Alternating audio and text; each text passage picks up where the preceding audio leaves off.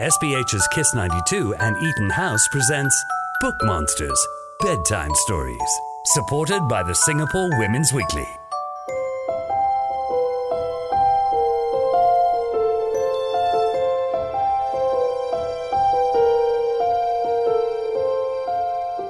Everyone. Today on Book Monsters podcast, we have Miss Josephyne Ho, Senior Principal at EtonHouse. She is an award winning educator and leader and has been with EtonHouse for over 20 years. Miss Josephyne Ho has taught young children from nursery to kindergarten levels during her teaching career in EtonHouse, and the time spent with the children has inspired her to write multiple books, each to bring awareness to a certain topic, to empower children and to inspire others. And we're very blessed to have Miss Josephyne Ho with us here today. Hi, Joe. So thank you so much for sharing this very amazing, beautiful, inspiring story with us. Um, what inspired you to write the story? So in 2021, uh, one of our K2 students lost her father suddenly uh, to cardiac arrest. Wow. So I wanted to help her cope with the sudden loss of her father and also the uh, immense sense of loss and confusion that uh, she was feeling at that time.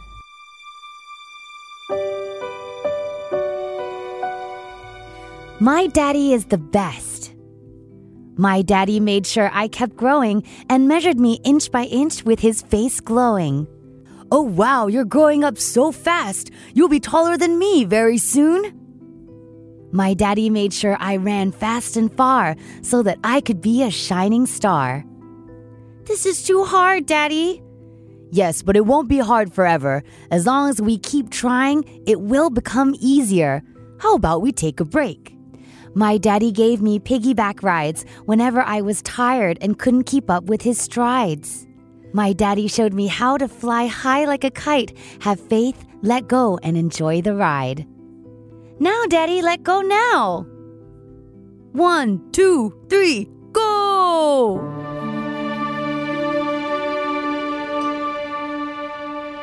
So this story it pulls on our heartstrings, you know, as we're reading it. Also, the both of us kind of teared up as well.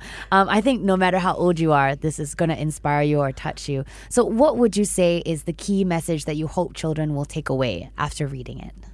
Yeah, all of us have a father and a mother, whether they are alive or not.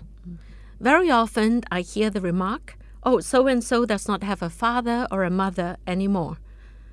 Upon clarification, I realize that many people equate the death of a parent as being no more or doesn't have after their departure or passing. In the book, that My Daddy is the Best, the narrator protagonist's father is still the best to her, hmm. even though he is no longer around physically. Although unintentional, I hope we should stop misleading children into thinking that the child does not have a father after he has left or passed on. I hope the book will change the narrative from so and so does not have a father to so and so's father has passed on or has died or does not live with him or her anymore.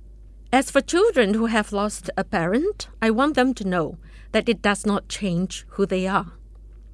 I also hope they will know that everyone experiences the death of a parent at some point in their lives, and as selfish as that sounds, I hope reading the experience of the protagonist will make them feel less alone. That someone out there is experiencing and feeling the same way as they are feeling right now. My daddy said if I held tight, I could fly and reach the sky.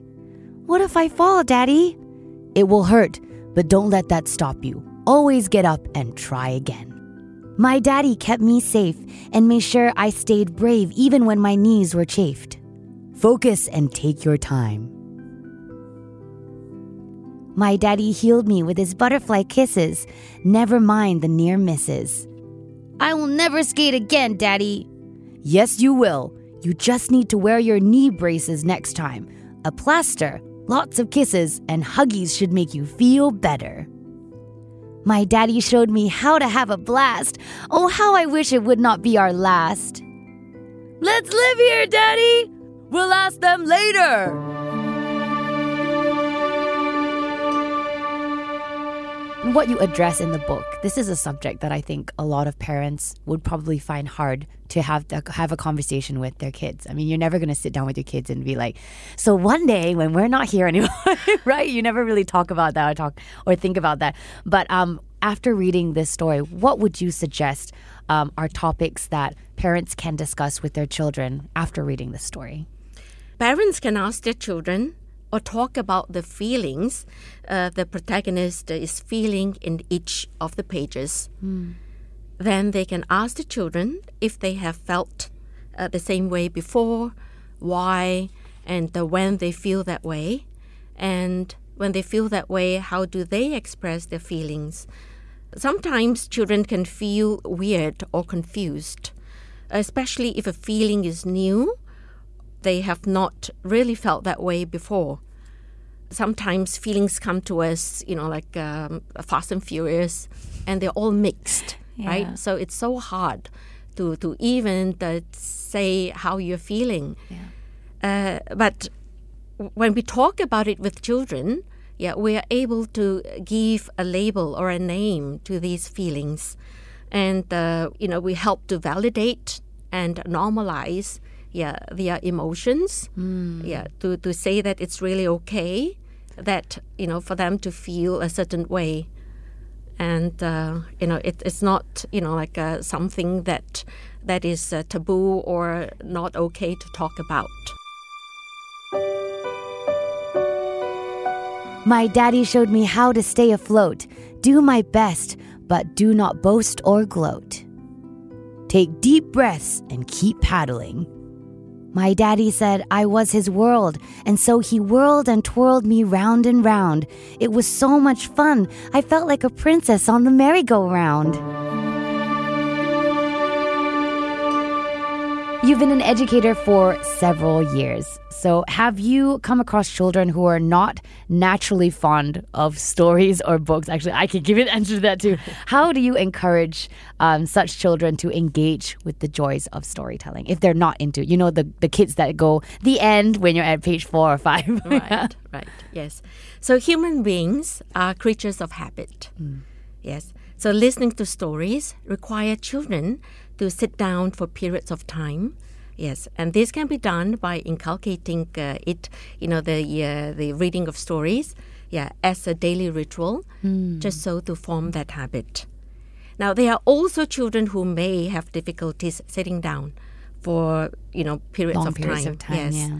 So parents can make listening to stories more interesting by having the children to engage with the characters in the story mm. or incorporating uh, props, yeah, puppets, yes, or movements, yeah, yes, as they read the story. My daddy could not give me the finest things in life, but he gave me more than I needed so that I could thrive. I love you always and forever. I love you more than all the ice creams in the world, Daddy. Even though my daddy is not here with me anymore, he is still the one I most adore. I love you forever and ever, Daddy. The end.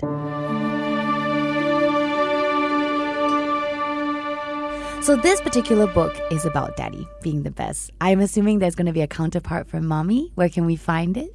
yes, yes, I do have a book for mummy. Wow. Yes. And the title of the book is My Mummy Loves Me More. Oh, that's amazing. And where can people find it? Yes, in the national libraries. Okay. Yes, as well as in the bookstores, Kinokuniya, epigram. Amazing. Okay. Well, thank you so much. This has been Miss Josephyne Ho. Joe, thank you so much for being here and for touching on a subject that obviously everyone in this room has has been very greatly touched by. And so I'm very glad to be in this room with you, that to have been able to read the book. And I will definitely uh, look out for more things that you have written and are going to write. And I'm very excited for for what the future has to hold for anyone that's trying to educate kids. I think, especially emotionally, like you have such an important important work to do on this on this in this world. So thank you for doing it and thank you for being here today. Thank you, Daphne. Book Monsters Bedtime Stories was brought to you by SPH's Kiss 92 and EtonHouse, supported by the Singapore Women's Weekly.